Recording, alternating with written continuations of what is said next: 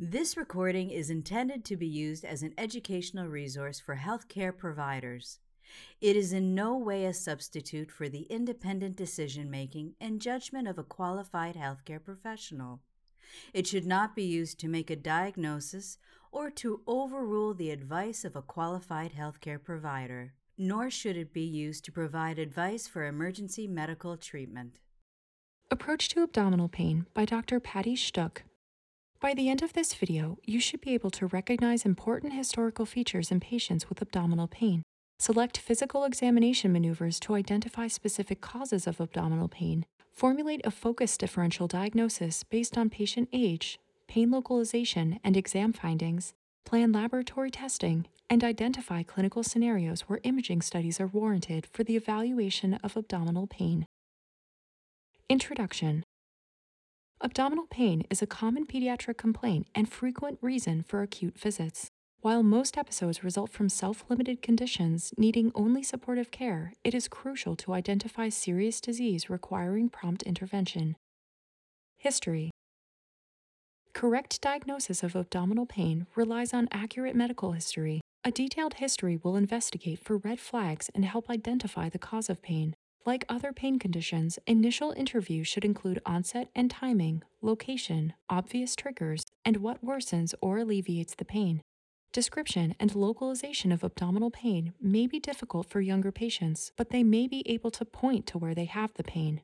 Other symptoms associated with the abdominal pain may help distinguish causes. For example, fever is associated with infectious or inflammatory etiologies like gastroenteritis, referred pain from pneumonia, pyelonephritis, cholecystitis, cholangitis, and appendicitis. Vomiting may suggest gastroenteritis or serious abdominal pathologies. A careful description of the emesis is helpful. Bilious emesis, elicited by asking about green vomit, is concerning for intestinal obstruction and is often a surgical emergency. One cause of abdominal pain with bilious vomiting is midgut volvulus in the setting of malrotation. Malrotation occurs during embryonic development and leads to abnormal positioning of the cecum and appendix in the right upper quadrant instead of the right lower quadrant, and the intestines to the right side of the abdomen. With midgut volvulus, the intestines become twisted, leading to obstructed mesenteric blood flow and bowel ischemia. The emesis is bilious in this case because the obstruction is distal to the ampulla of Vater, where the common bile duct opens into the duodenum.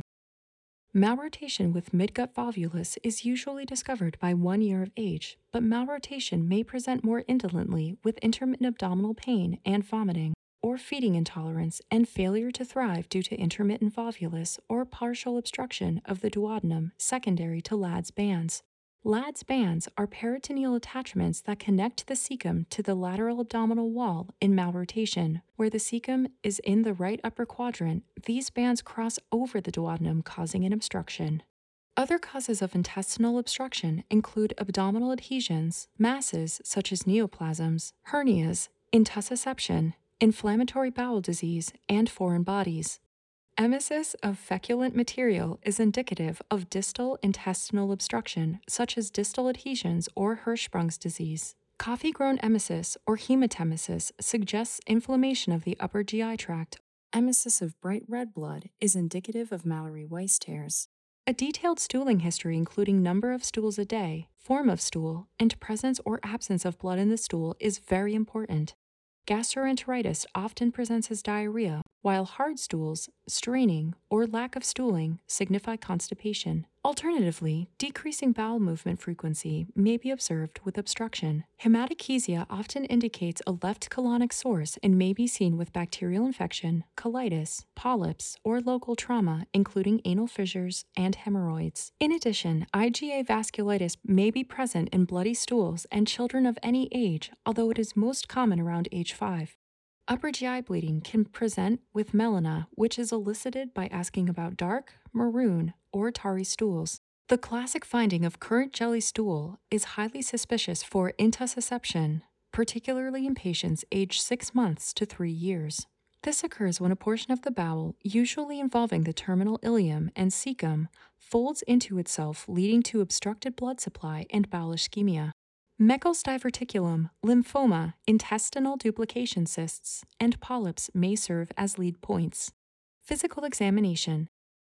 Physical examination begins with vital signs. General appearance is crucial in assessing illness severity. Children who are not interacting normally with caregivers, have limited response to examination, or limit their movements due to pain are more likely to have serious conditions. Abdominal examination begins with inspection. Of particular interest are scars, indicative of prior surgeries, which predispose to adhesion formation and thus intestinal obstruction. Ecchymosis suggested of recent trauma, distension concerning for ascites or bowel obstruction, peristaltic waves highly suspicious for obstruction, or visible abdominal masses.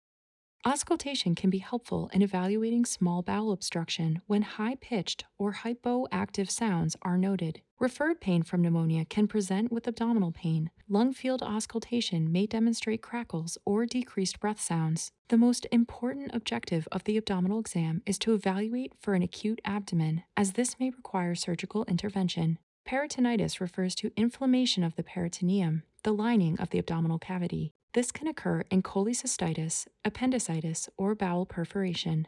Voluntary guarding or involuntary rigidity both raise concern for peritonitis, though rigidity is more specific. In addition, rebound tenderness, upon which pain is worse when the examiner removes their hand rather than during the palpation itself, is another sign of peritonitis, though this can be challenging to elicit in younger children. Pain with cough, deep respirations shaking the bed, or specific exam maneuvers be suggestive of peritonitis. The location of abdominal tenderness on exam is crucial. Biliary disease frequently manifests as right upper quadrant tenderness and a positive Murphy sign elicited by palpating. The right costal margin and observing a halt and inspiration due to tenderness is a sensitive maneuver for acute cholecystitis. Several techniques are appropriate for detecting splenomegaly, Beginning in the right lower quadrant, gradually advance hand placement towards the left upper quadrant and utilize the movement of the patient's diaphragm to nudge the spleen towards the examiner's fingers. Appendicitis can occur at any age and classically presents with periumbilical pain that ultimately localizes to the right lower quadrant at McBurney's point, approximately one third the distance from the anterior superior iliac spine to the umbilicus.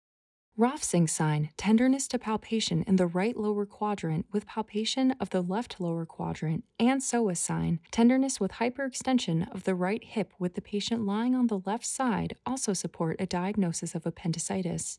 Tenderness at the costovertebral angle elicited by percussion of the lower back is common in pyelonephritis or nephrolithiasis. Finally, pain originating from the genital urinary system can manifest as abdominal pain. So, scrotal examination in male patients is necessary to evaluate for testicular torsion and inguinal hernias containing incarcerated bowel. A validated clinical scoring system for torsion comprised of nausea, vomiting, testicular swelling, palpable hard testes, high riding testes, and absent cremasteric reflex. Testicular elevation when the examiner runs one finger along the medial thigh is highly sensitive and specific for torsion. In adolescent females, pelvic examination is important for assessing pelvic inflammatory disease, ectopic pregnancy, and ovarian torsion or cysts. Differential diagnosis. The differential diagnosis for epigastric pain includes reflux, esophagitis, gastritis, and peptic ulcer disease, usually involving the stomach or duodenum. Ulcers are relatively unusual in children, but more likely to occur with serious illness. As in adults, they're also associated with H. pylori infection and chronic NSAID use. Pancreatitis, described as severe epigastric pain with radiation to the back, is most frequently idiopathic in children, though medications, infections, systemic disease, trauma, and biliary disease have been implicated. Pain may be worse with eating, and patients often prefer the fetal position, lying on one side with hips and knees flexed. Alternatively, it may be poorly localized or present as periumbilical pain. Right upper quadrant is commonly associated with hepatic or biliary disease. Hepatitis may be due to viral infection, medications, including acetaminophen toxicity, or autoimmune conditions, though these are rare and typically do not present with pain. Choledocholithiasis presents as postprandial pain and most commonly occurs in patients with a predisposition such as obesity, hemolytic conditions such as sickle cell disease, chronic parenteral nutrition exposure, or cystic fibrosis. Pain may be nonspecific or localized to the right upper quadrant and accompanied by vomiting or fever. acute cholecystitis, which is rare in pediatrics, often presents with fever and severe pain that radiates to the back or shoulder. Medical history is important in assessing left upper quadrant pain as hemolytic disease predisposes patients to splenic sequestration and blunt force trauma can lead to splenic rupture or laceration. Consideration of more common conditions such as referred pain from pneumonia or pyelonephritis is important for upper quadrant pain. The differential diagnosis for left to lower quadrant pain includes torsion, ectopic pregnancy, ovarian cysts, hernia, volvulus, gastritis, colitis, and constipation. These conditions also cause right sided pain. Accurate diagnosis of right lower quadrant pain is challenging given the number of conditions localizing to this region. Rapid assessment for surgical emergencies such as appendicitis must be undertaken. Other serious diseases warranting timely diagnoses includes bowel perforation, intussusception, and Crohn's disease. Periumbilical pain without other red flags is common with constipation and is most frequently the underlying cause. Food intolerance, such as lactose intolerance, functional abdominal pain, and celiac disease, are other common etiologies of periumbilical pain. In rare cases, it may represent an early appendicitis or another serious condition such as volvulus, IgA vasculitis, bowel obstruction, or gastroenteritis. Pain overlying the bladder is typically attributed to cystitis, but may be due to colitis or constipation. In sexually active female adolescents, pelvic inflammatory disease must also be considered. Laboratory testing. Laboratory data is rarely diagnostic without red flag symptoms. Complete blood count, erythrocyte sedimentation rate, and C reactive protein establish evidence of systemic inflammation, which supports infectious diagnoses like appendicitis, pancreatitis, cholecystitis, pyelonephritis, and pneumonia. In addition, non infectious causes of inflammation leading to abdominal pain, like Crohn's disease and ulcerative colitis, may present with elevated inflammatory markers as well as anemia. Urinalysis demonstrating pyuria or bacteriuria signifies urinary tract infection. Pancreatic enzymes elevated three times above the upper limit of normal is part of the diagnostic criteria for pancreatitis. Bilirubin is likely to be elevated with acute biliary obstruction or cholecystitis. Transaminase elevation raises concern for acute hepatitis. IgA antibodies against tissue transglutaminase performed while on a gluten containing diet are the most reliable screening test for celiac disease. Postmenarchal females should undergo urine pregnancy testing to evaluate for ectopic pregnancy. Imaging Multiple imaging modalities exist for evaluating abdominal pain, if history and physical exam is concerning for intestinal obstruction, abdominal radiography may show signs of air fluid levels and paucity of air in the rectum. An abdominal x ray should not be performed to evaluate for constipation. Instead, a history and physical examination should be used to determine if a patient is constipated. Upper GI series is the imaging study of choice for malrotation. The utility of ultrasound in identifying abdominal pathology is increasingly recognized. Preferential use of sonography over CT in suspected appendicitis is associated with lower rates of negative appendectomy when an appendectomy is performed in patients without appendicitis on pathology. Ultrasound is the preferred imaging study for diagnosing intussusception, cholecystitis, gallstones, and ovarian torsion.